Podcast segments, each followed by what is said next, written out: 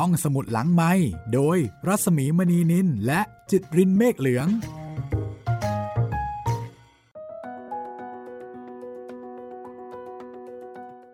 สวัสดีค่ะ ยินดีต้อนรับคุณผู้ฟังนะคะ เข้าสู่ห้องสมุดหลังไม้ค่ะโอ้วันนี้มาคึงขังเชียวครับพี่พยายามจะให้สยองนะคะว่า ตอนนี้เรากำลังจะไปสู่ผีอีกแนวหนึ่งค่ะ แล้วก็เป็นผีใกล้ๆ ค่ายทหารด้วย ตอนที่แล้วเราก็ไปทำความรู้จักค่ายต่างๆ ในประเทศไทยกันมาหลายค่ายนะครับ ตอนนี้เข้าสู่พาร์ทผีแล้ว ก็ต้องบอกว่าเป็นผู้เล่าที่ครบเครื่องจริง ๆ นะคะ มีทั้งทฤษฎีปฏิบัติความรู้จัดเต็มจริง ๆ ค่ะ และนี่ก็คือ แจ๋วเจอผีค่ะ โดยสง่าอารัมพีนะคะ จากฝีมือการเล่าเรื่องชั้นครู ของศิลปินแห่งชาติ สาขาศิลปะการแสดง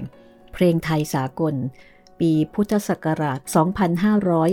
2531 ค่ะ พิมพ์ครั้งที่ 7 นะคะ ของสำนักพิมพ์บ้านบูรพาค่ะ ติดตามแจ๋วเจอผีได้นะครับ ทุกวันจันทร์วันพุธแล้วก็วันศุกร์ทางห้องสมุดหลังใหม่ไทย PBS Podcast นะครับ ทางเว็บไซต์ แล้วก็แอปพลิเคชันนะครับ เอาละมาถึงตอนนี้นะคะ คิดว่าคุณผู้ฟังคงมีความรู้สึกว่าพร้อมแล้วตะเบะเลยตอนนี้นะคะ ครับผม เอยคุณเรียกตะเบะไหมเลขวันทยาวันหัสทยาหัดกับตะเบะอาจจะภาษาบ้านๆไปหน่อยครับพี่ โอเคค่ะ นี่คือ EP 5 ของแจวเจอผีค่ะ ไปกันเลยค่ะ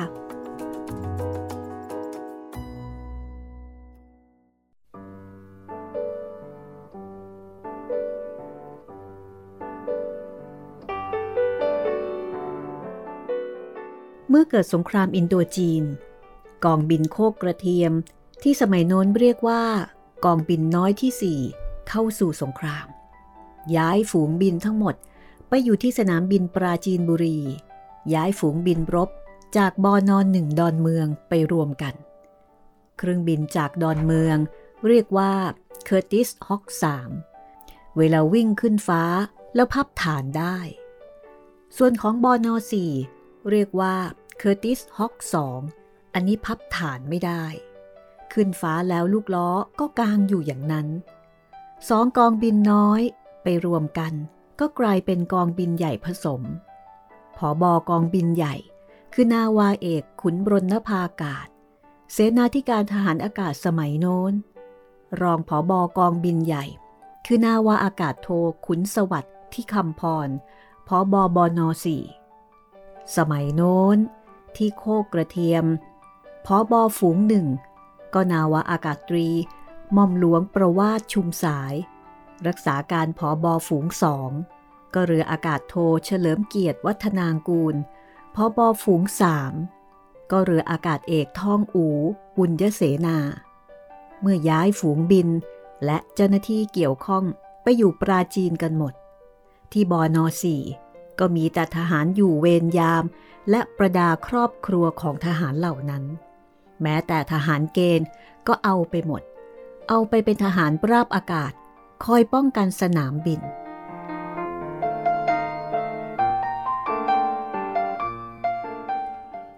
พวกทหารเด็กค่อยมีหน้ามีตาขึ้นหน่อย ได้เข้าเวรเข้ายามกับเขามั่ง ผมก็เป็นทหารเด็กกับเขาด้วยคนหนึ่งเวลานั้น เพราะว่า ย้ายสังกัด จากการทำโปะและเอนจิเนียร์เรือสมคิดการค้า กับไวยขนอง มาแต่ต้นปี 2482 แล้ว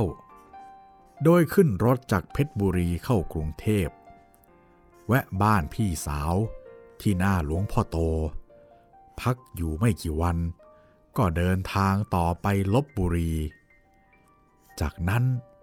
ก็เข้าเป็นทหารเด็กเลย ตัวนิดเดียวเท่านั้นเอง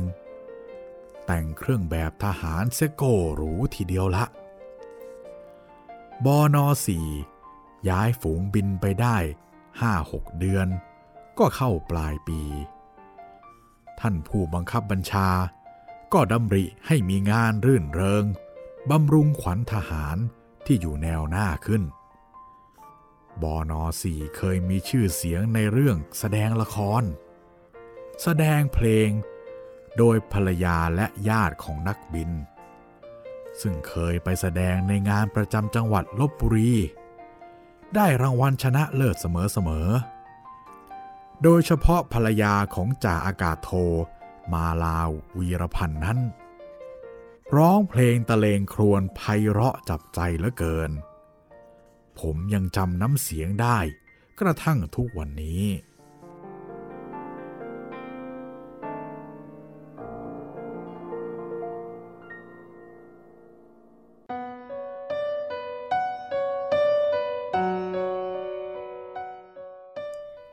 ท่านผู้บังคับบัญชา สั่งตรงมาจากแนวหน้า ให้พวกบอนอสี่เตรียมรายการแสดง จัดหาดนตรี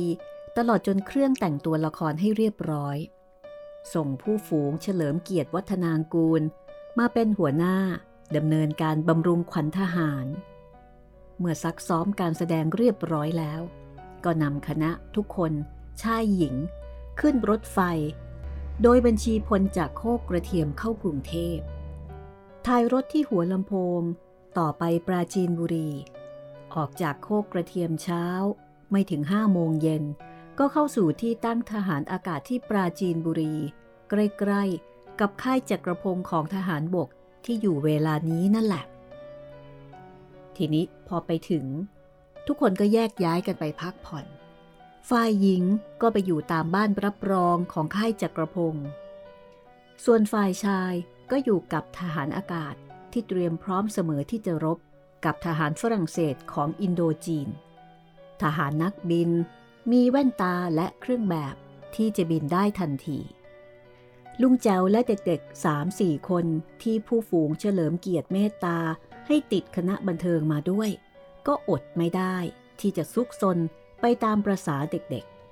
ๆ เย็นนั้น ลุงแจวและเพื่อนๆ อาบน้ำอาบท่าเสร็จแล้ว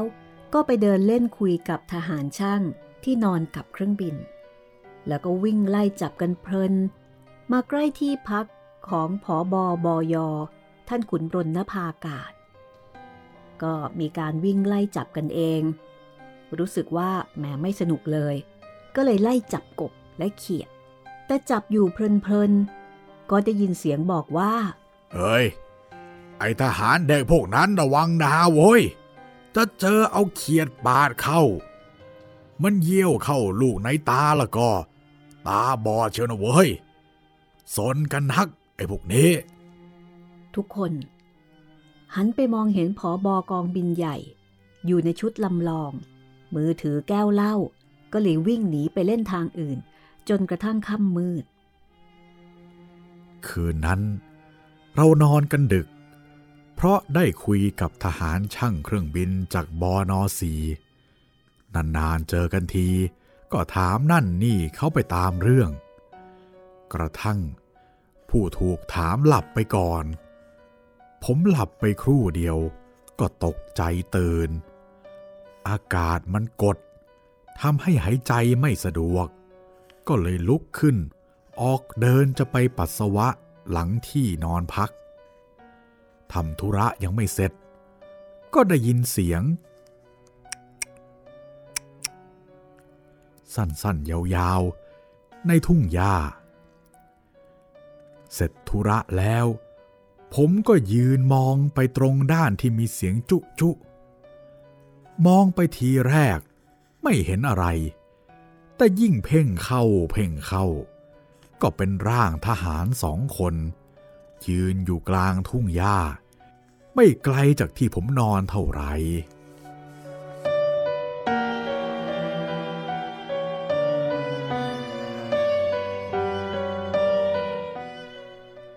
ร่างสองร่างนั้น กวักมือให้ลุงแจ๋วไปหา กวักมือแล้วก็ไม่พูดว่าอะไร มีแต่เสียงจุจุสลับกันไป ร่างซ้ายกวักมือที ก็จุจุที แล้วร่างขวาก็เอามั่ง ลุงแจ๋วถึงกับก้าวขาไม่ออก ไม่รู้ว่าเป็นอะไร เขาจุจุสลับกันไปมาครู่หนึ่ง เมื่อลุงแจ๋วไม่เดินเข้าไปหา เขาก็ยังคงยืนจุจุอยู่อย่างนั้น แต่เดี๋ยวเดียวเท่านั้น ลุงแจวก็มองเห็นลูกอะไรไม่รู้ ลอยลงมาจากบนฟ้า ตกลงไปที่สองคนนั่น มีประกายไฟแวบหนึ่ง แต่ไม่มีเสียง คล้ายๆ เป็นภาพของหนังเงียบยังไงอย่างนั้น พอไฟแวบแล้วสองร่างนั้นก็กระเด็นออกจากกัน แขนขาและหัวไปคนละทางสองทาง มือข้างหนึ่งของใครไม่รู้ กระเด็นมาตก อยู่ใกล้ๆ กับที่ลุงแจ๋วยืน ขาดตรงข้อศอก แต่นิ้วมือยังกระดิกได้ ผมกระโดดหนีมือนั่น เข้าไปในที่พัก แล้วคงจะกระโดดแรงมิใช่เล่น ทหารช่างที่นอนตกใจตื่นกันหลายคน ผมจึงเล่าเรื่องที่พบเห็นให้เขาฟัง เขาบอกว่า นอนเสียเถอะ อย่าตกอกตกใจไปเลย บริเวณหลังที่พักนั้น มีทหารตายจริงๆ เพราะว่าโดนลูกระเบิดของเครื่องบินอินโดจีนฝรั่งเศส เมื่อครั้งบินสู้กับเครื่องบินไทย มีคนตายหลายคน และเครื่องบินของอินโดจีน ก็ถูกยิงไฟไหม้ไปตกที่หลังปอยเปตเขาให้นอน ผมก็เอนตัวนอน แต่ในหู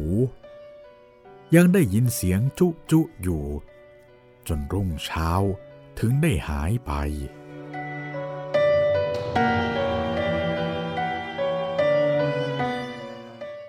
จบแล้วค่ะ นี่คือเรื่องสั้น เรื่องผีใช่ไหมผีที่ใกล้ค่ายจักกระพงครับผม คือจริงๆก็ไม่ถือว่าสั้นเท่าไหร่นะคะ สำหรับตอนนี้ค่ะ แต่ว่าเนื่องจากเราต้องเตรียมพร้อมนะคะ เราทฤษฎีก่อนอเกี่ยวกับค่ายทหาร ส่วนหลังจากนั้นในเรื่องของการปฏิบัติเพื่อเจอผี ก็ไม่เบาเหมือนกันนะ ก็น่ากลัวทีเดียวละ่ะเป็นผีที่ไม่น่าสงสัยอะไรนะคะครับเพราะว่ามีคนเฉลยแล้วละว่า อืมก็ไม่แปลกหรอก เพราะว่าที่นั่น มีทหารตายจริง ๆ นะคะ เป็นเรื่องเกี่ยวกับสงครามอินโดจีนในช่วงนั้นนะคะ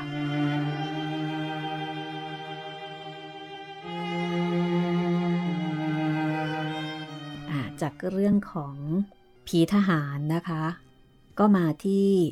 ผีแก้วโป่งขามกันบ้างค่ะ ผีแก้วโป่งคาม ใช่ ทีนี้ผีแก้วโป่งขาม เดี๋ยวก็จะต้อง ได้ฟังเกี่ยวกับข้อมูลครับว่าแก้วโป่งขามเนี่ยมันคืออะไร ก่อนที่จะไปเจอเจอกับผีค่ะโอ้โหต้องบอกว่า เป็น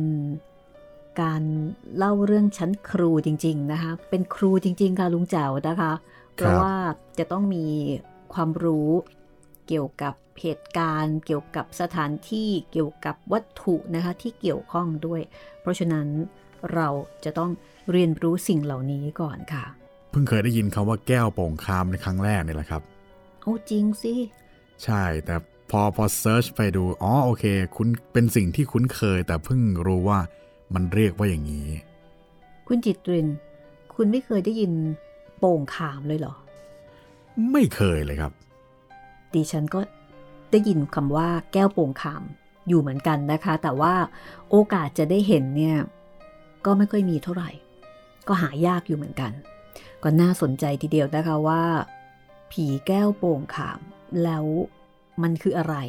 มันสิงอยู่ในแก้วโป่งขาม แบบนั้นหรือเปล่านะคะ จากจังหวัดปราจีนบุรีนะคะ ตอนที่ไปแถวแถวค่ายจักรพงศ์นะคะ คราวนี้ลุงแจ๋ว จะพาไปแถวแถวเขื่อนภูมิพล จังหวัดตากค่ะ ถ้าพร้อมแล้ว เราจะไปแถวแถวๆเขื่อนภูมิพล จังหวัดตากค่ะ ไปกันเลยค่ะ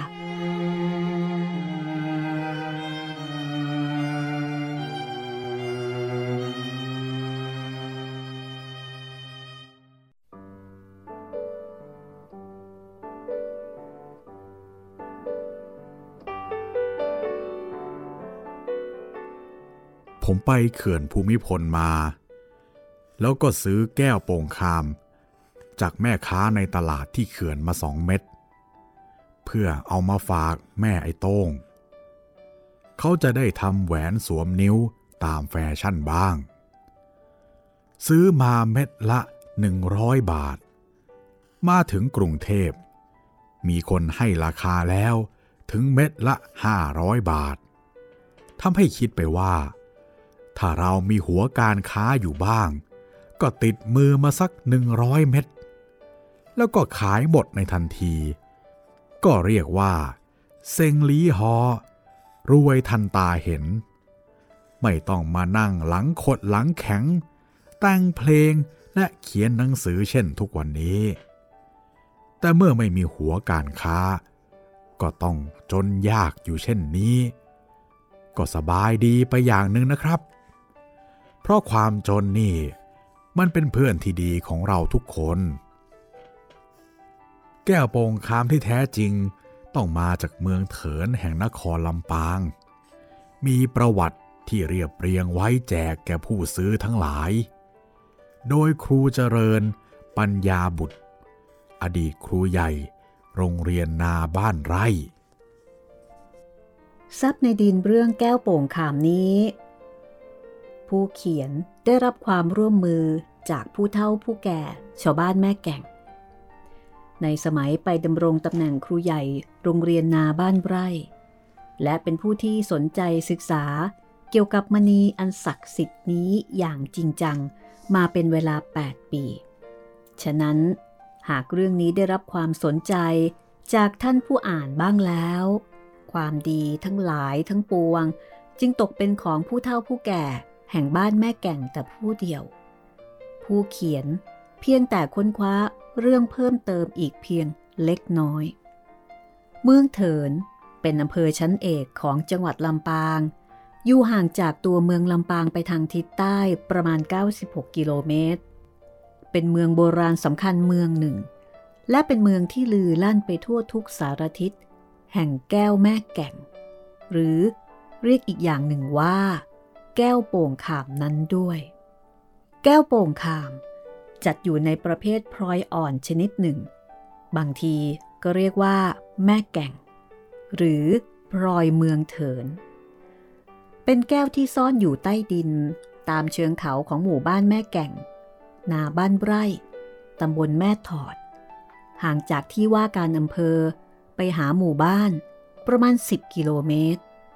ไปตามถนนสายเถิน ลี้ และจากหมู่บ้านไปหาบ่อแก้วอีกประมาณ 4 กิโลเมตร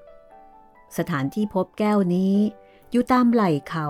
และที่ราบเชิงเขาของห้วยแม่แก่ง สภาพพื้นดินเป็นกรวดทราย เมื่อขุดลงไป จะเป็นดินปนทราย ลักษณะของแก้วที่อยู่ใต้ดิน จะเกาะตัวกันเป็นก้อนใหญ่บ้างเล็กบ้าง และบางทีก็เกาะตัวกันเป็นลิ่ม มีสีสันต่างๆ อยู่ในลิ่มเดียวกัน ที่เกาะกันเป็นก้อนใหญ่ ชาวบ้านเรียกว่า เรือนแก้ว แก้วทุกก้อนจะมีลักษณะเป็นรูปหกเหลี่ยมเสมอไป อยู่ลึกประมาณ 4-5 เมตร แต่บางก้อนขุดลงไปเพียงหนึ่งเมตร ก็พบ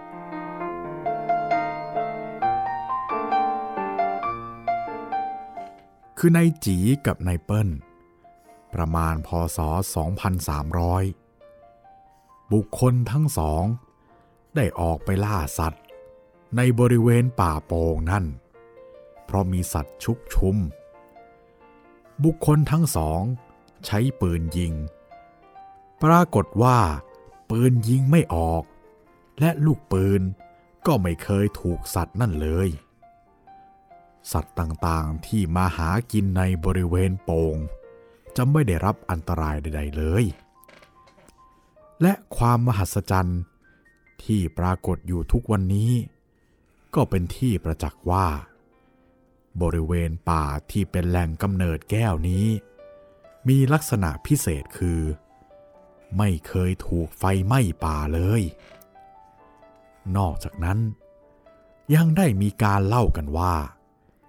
มีการทดลองยิงปืนทุกชนิด ในบริเวณป่าแก่งนี้ ปรากฏว่า ยิงไม่ออก จึงทำให้สัตว์ทุกชนิดที่อยู่ในบริเวณป่านี้ ไม่ต้องวิตกต่ออันตรายใด ๆ ทั้งสิ้น แก้วโป่งคาม มีสีและตกผลึกเป็นสีต่างๆอยู่ในตัวเอง ขณะที่เกาะกันเป็นก้อน หรือเป็นลิ่ม เมื่อนำไปเจรไนแล้ว สีต่างๆ และผลึกก็ยังอยู่ในรูปเดิม ซึ่งพอจะแยกเป็นลักษณะต่างๆ ดังนี้คือ ประเภทขนเล็ก ขนคำขนเพชร ขนเงิน หมอกมุงเมือง หมอกสีฟ้า หมอกสีน้ำตาล สลักหิน สลักเพชร สลักคำประกายคำประกายเพชรหยาดน้ำค้าง มหานิน กาบเงิน กาบคำกาบเพชร เรือนแก้ว เรือนคำเรือนเพชร ปลวกคำปลวกสี ครั่ง และหินหลักคำ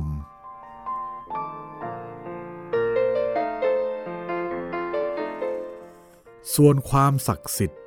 และคุณประโยชน์ก็มีดังนี้ 1. ป้องกันอุบัติเหตุได้ดีเยี่ยม 2. ป้องกันไฟ 3. คลาดแคล้วจากพยันตรายต่างๆ 4. อยู่ยงคงกระพันต่อศาสตราวุธ วงเล็บขามปืน 5. ให้คุณทางเมตตามหานิยม 6. ให้ผลทางโชคลาภ 7. ให้ความร่มเย็นแก่เคหสถาน อภินิหารและปรากฏการณ์แห่งความศักดิ์สิทธิ์ของแก้วโป่งขาม มีหลักฐานปรากฏอยู่สามเรื่องด้วยกันคือ 1. ผู้ใหญ่บ้านนาบ้านไร่ ได้เหมารถยนต์มาเที่ยวงานฤดูหนาวลำปาง ต้อนขากลับ รถยนต์เกิดพลิกคว่ำที่โค้งผาจันตกลงไปที่เหวลึก ปรากฏว่าไม่มีใครเป็นอันตรายสักคน เพราะความศักดิ์สิทธิ์ของแก้วแม่แก่ง หรือแก้วโป่งขามที่ทุกคนมีพกติดตัวไปด้วยนั่นเอง 2. ผู้จัดการบริษัทเหนียนใด ผู้รับเหมาสร้างทางสายตากเถิน ขณะที่กำลังขับรถตรวจงานที่ตำบลแม่วะ มีผู้ร้ายดักยิง แต่ไม่ได้รับบาดเจ็บ หรือเป็นอันตรายแต่อย่างใด ทั้งนี้เพราะมีแหวนแก้วแม่แก่งติดมือไปด้วย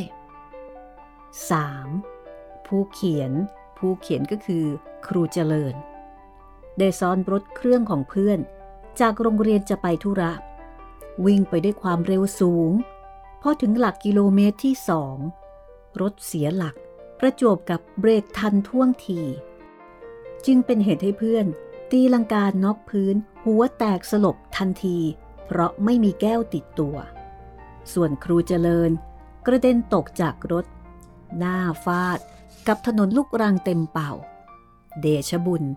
ครูเจริญนำแก้วแม่แก่งติดตัวไปด้วย จึงไม่ได้รับอันตรายและบาดเจ็บแต่อย่างใด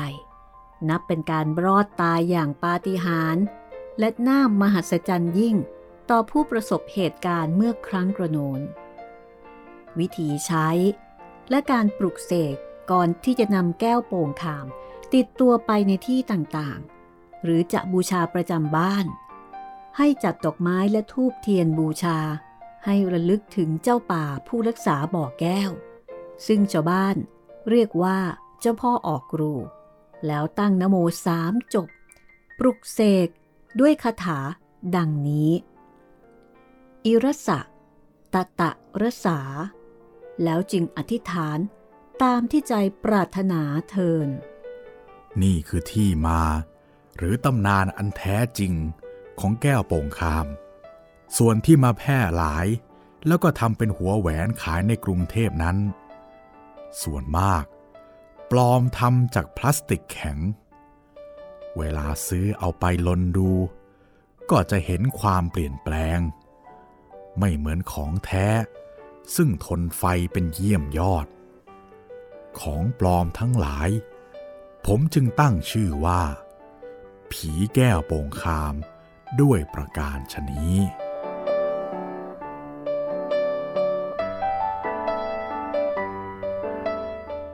นี่แหละค่ะ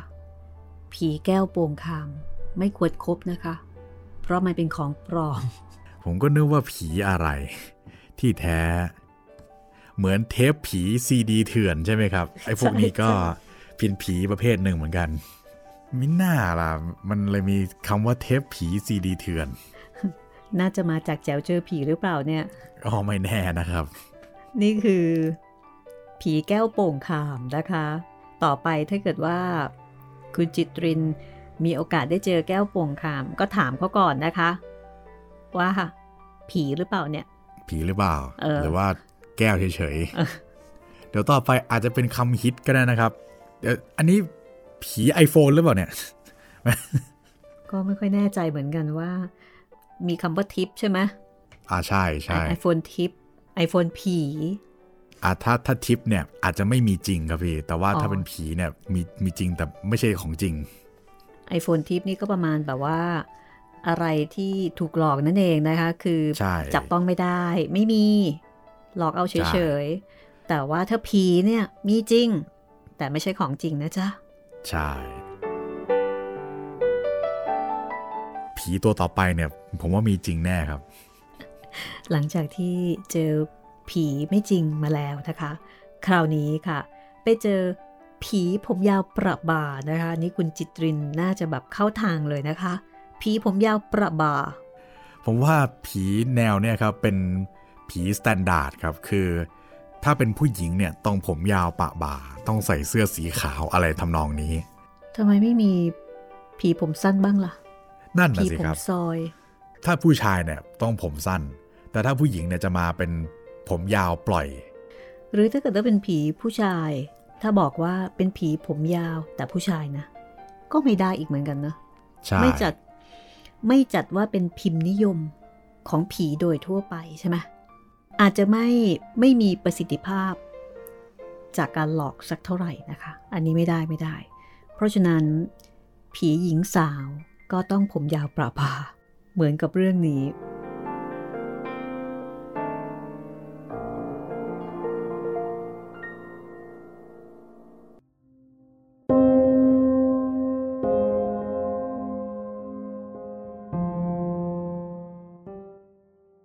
ในเรื่องนี้นะคะ ลุงแจ๋ว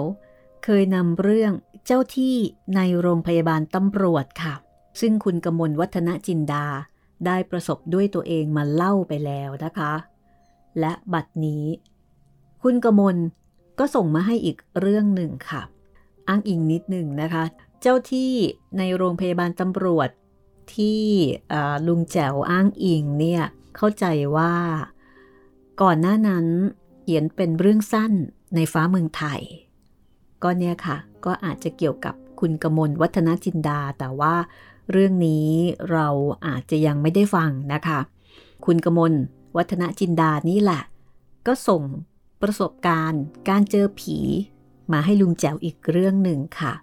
โดยมีจดหมายนำดังนี้ค่ะ คงจะจำได้ว่า เมื่อวันอาทิตย์ที่ 18 ตุลาคมศกนี้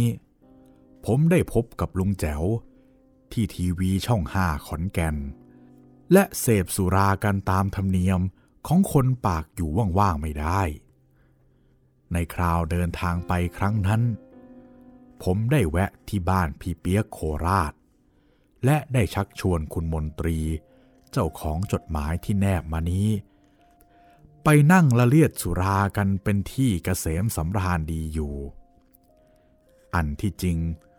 คุณมนตรีและพี่เปียกของเรา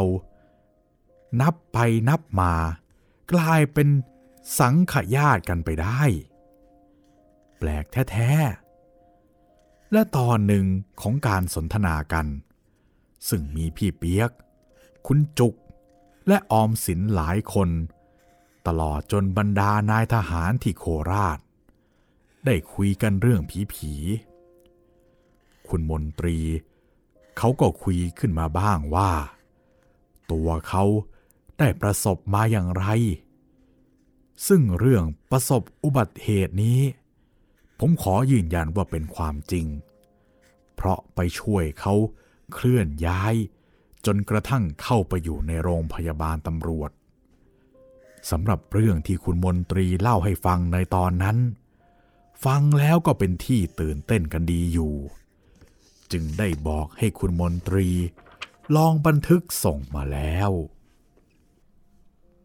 สำนวนวัวหารต่างๆ ที่คุณมนตรีบันทึกมานี้ อาจจะดูไม่ค่อยจะน่ากลัวนัก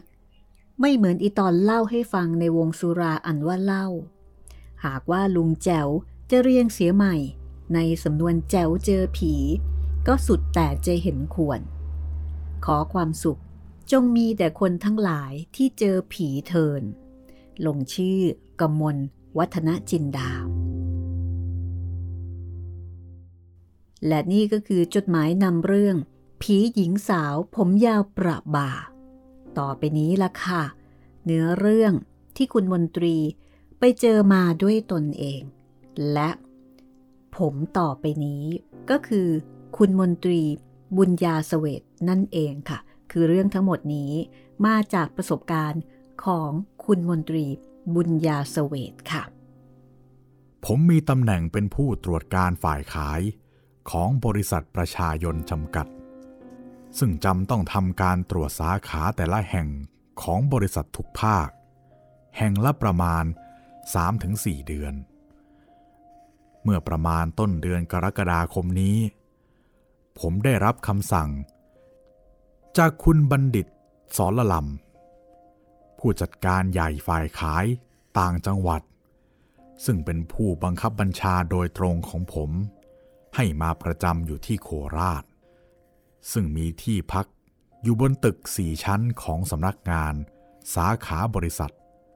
ตั้งอยู่ตรงข้ามวัดโคกพรม ริมถนนมิตรภาพ ก่อนถึงตัวเมืองสองกิโลเมตร เมื่อวันแรกที่มาถึง ผมนอนหลับสบายดีมาก เพราะมีเพื่อนฝูงเก่า ที่ชักจะแก่ลงทุกวัน จัดเลี้ยงกันแทบทุกคืน จึงอยู่ในภาวะหลับรวดเดียวจนสว่างบ่อย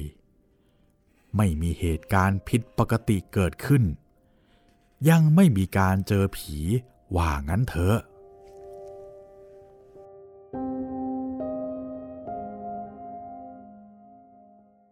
หลังจากอยู่มาได้สักหนึ่งอาทิตย์ รุ่งขึ้นก็เป็นวันพระ คืนนั้น ฝันว่ามีหญิงสาวคนหนึ่ง ไว้ผมยาวประบา ใส่เสื้อแขนยาวทรงกระบอก คล้ายชุดสาวชนบท สวมไปทำบุญที่วัดยังไงอย่างนั้น เธอมายืนเรียกอยู่หน้าเตียงนอนของคุณมนตรี เรียกแล้วก็ถามด้วยเสียงเยือกเย็น ประหนึ่งในน้ำเสียงติดแอร์คู เรียบร้อย มานอนในบ้านฉันทำไม นี่บ้านของฉันนะจ๊ะ ฉันชื่อสุดใจ ในฝัน คุณมนตรีก็ตอบเธอไปว่า ใครบอกว่าเป็นบ้านของเธอ ที่ที่ผมมานอนเนี่ย เป็นที่ของมอมเจ้าปิยะรังสิต ท่านเป็นนายห้างใหญ่ของผม แล้วก็เป็นเจ้าของบริษัทประชายนจ้า คุณสุดใจฟังแล้วก็บอกไม่เชื่อ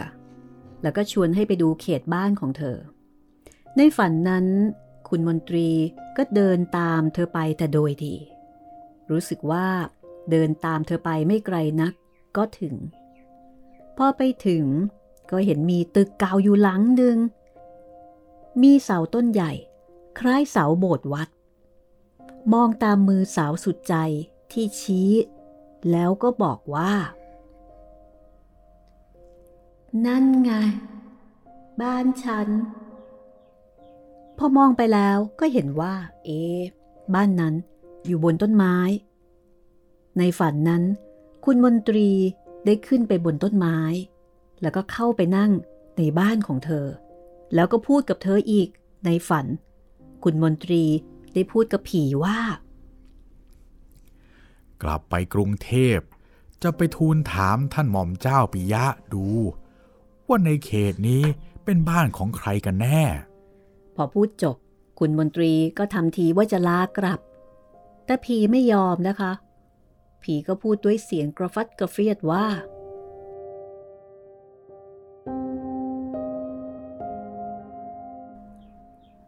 มื่อมาอยู่บ้านใจแล้ว จะกลับไม่ได้ คุณมนตรีก็เลยตอบเธอเสียงอ่อยๆว่า ขอกลับไปก่อนเถอะนะ ต้องกลับบ้านก่อน เพราะว่าแม่บ้านเป็นคนโมโหร้ายดุเก่งเหลือเกิน ทั้งทั้งที่รู้ว่าดุเพราะความรักก็ตามทีเธอ แต่ผมก็กลัวมาก ขอกลับไปก่อนนะ พูดขาดคำ แม่สุดใจก็แสดงกริยาโมโหมาก รูปร่างผิดไปจากเดิมทันที กลายเป็นร่างสูงใหญ่น่าเกลียด คุณมนตรีเห็นอย่างนั้นก็เลยเพ่นอย่างไม่คิดชีวิต และได้ยินเสียงแม่สุดใจ ร้องตะโกนตามหลังมาว่า ระวังให้ดีเถอะนะ อีกเจ็ดวัน ฉันจะมาเอาแก ไปอยู่ด้วยกันกับฉันให้ได้ ผมวิ่งเสียเหนื่อย จนตกใจตื่น ขณะนั้น เสียงระฆังที่วัดโคกพรมก็ดังขึ้น บอกเวลาตีสี่เสียงหมาน้อยใหญ่ ครวญรับเสียงระฆังกันเป็นที่ครื้นเครง ผมก็กลัวใหญ่ แต่ไม่ได้เล่าให้ใครฟัง เพราะคิดว่าเป็นความฝัน ท้องอาจจะเสีย หรือไม่ก็เมาน้อยไปหน่อย จึงไม่ได้หลับรวดเดียวตื่นมาเหมือนเช่นเคย ต่อมาจำได้ว่าเป็นวันเสาร์ที่ 14 กรกฎาคม ปี 2513 เป็นระยะที่มีวันหยุดวันอาทิตย์และจันทร์ เป็นวาระเข้าพรรษา ผมจึงเข้ากรุงเทพ ไม่รู้ว่าเป็นอย่างไร ถึงได้ขี้เกียจขับรถส่วนตัวเข้ากรุงเทพ กลับนั่งแท็กซี่ป้ายดำแทนเสนี่ นั่งกันมาห้าคนทั้งคนขับ พอวิ่งมาถึงหลักกิโลเมตรที่ 76 ต่อ 77 ใกล้ถึงอำเภอวังน้อยแล้ว รถที่ผมนั่งมาเกิดประสานงากับรถสิบล้อ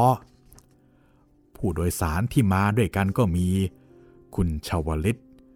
ภูมิพรมวัน เป็นผู้ช่วยศึกษาธิการอำเภอในจังหวัดนครราชสีมา ตายคาที่ นอกนั้นนอนสลบหมด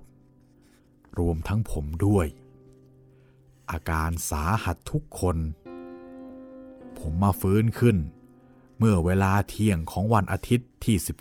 19 ณ โรงพยาบาลจังหวัดพระนครศรีอยุธยา ผมดีใจ ที่มองเห็นคุณวินัย สังกรธนกิจ ผู้จัดการสาขาของบริษัท ประจำนครราชสีมา ยืนอยู่ข้างเตียง และได้จัดการนำผมส่งโรงพยาบาลตำรวจ ให้อยู่ในความดูแลของคุณหมอ พันตำรวจเอก หม่อมราชวงศ์ถวันพากร วรวัน จนผมหายเกือบปลอดภัย คุณวิชัยจึงบอกว่า เจ้าของที่เดิมของตึกประชายนโคราชนั้น ดุเหลือเกิน คุณวิชัยเล่าความฝันที่เคยฝันให้คุณมนตรีฟังด้วย มันตรงกับที่คุณมนตรีฝันยังไงอย่างนั้น แม้กระทั่งหน้าตาของหญิงสาวคนนั้น ตลอดจนเสื้อผ้าที่เธอสวมใส่ คุณวิชัยขอร้องให้คุณมนตรีรีบไปทำบุญที่วัดใหม่อัมพวันโคราชโดยเร็วเมื่อหายแล้ว เพราะเจ้าของที่เดิม คุณสุดใจนั้น ตายไปนานแล้ว ขณะนี้ร่างของเธอยังฝังอยู่ที่วัดนั้น คือตายมาเกือบ 20 ปีแล้ว ตายโหงเสียด้วย คือตายทั้งกลมขณะกำลังท้องอยู่ 7-8 เดือน ถูกเมียน้อยฆ่าตาย และศพถูกขโมยเอาขึ้นมาลนไฟเพื่อทำน้ำมันพราย จึงทำให้ดุร้ายเหมือนดังนางนาคพระขนง ความจริง คุณมนตรี ควรจะตั้งชื่อให้เธอว่านางสุดใจอัมพวันก็จะเข้าที เรื่องนี้ชาวโคราชสมัยเมื่อ 20 ปีก่อน รู้ดี แม้กระทั่งสามล้อ ก็ยังไม่กล้าขี่ผ่านหน้าวัดในยามดึกสงัด เมื่อผมลุกเดินไหวแล้ว จึงรีบให้คุณวิชัย พาไปวัดใหม่อัมพวัน เพื่อทำบุญเลี้ยงพระ ผมได้เห็นโบสถ์ กับต้นไม้บริเวณนั้น ยิ่งกลัวใหญ่ เพราะมันเหมือนกับที่ผมฝันเห็นในคืนนั้นเกือบทั้งหมด ทุกวันนี้ ผมเลยต้องใส่บาตรทุกวันพระ เพื่ออุทิศส่วนกุศลไปให้คุณสุดใจ ผีหญิงสาวผมประบาเป็นประจำมิได้ขาด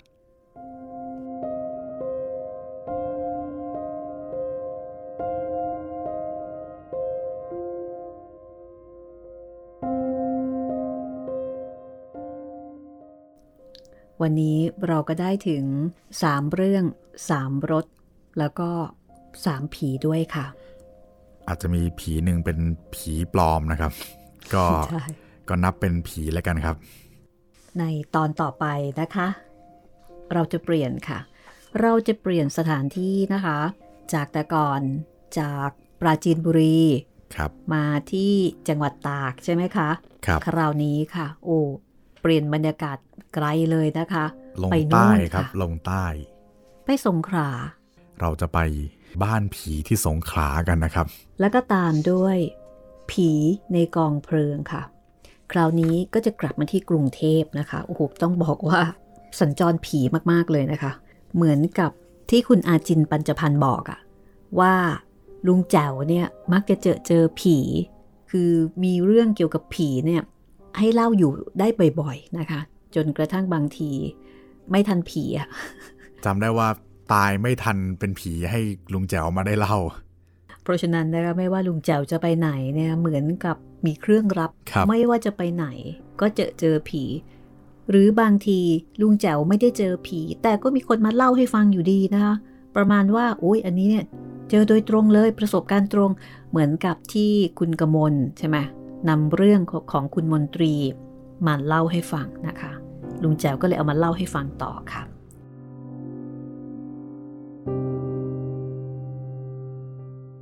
ก็คงต้องพักเลยนะ ก่อนที่จะกลับมาเจอกันตอนหน้าค่ะ เป็น EP 6 นะคะ ของแจวเจอผี อาจารย์สง่า อารัมพี หรือลุงแจวนั่นเองนะคะขอบคุณคุณบุรพาอารัมพีนะคะทายาทที่อนุญาตให้ห้องสมุดหลังใหม่ได้นำ เรื่องเล่าผีสุดคลาสสิกนะคะชั้นครูค่ะ เจอเจอกันตอนต่อไปนะคะ สวัสดีครับ สวัสดีค่ะ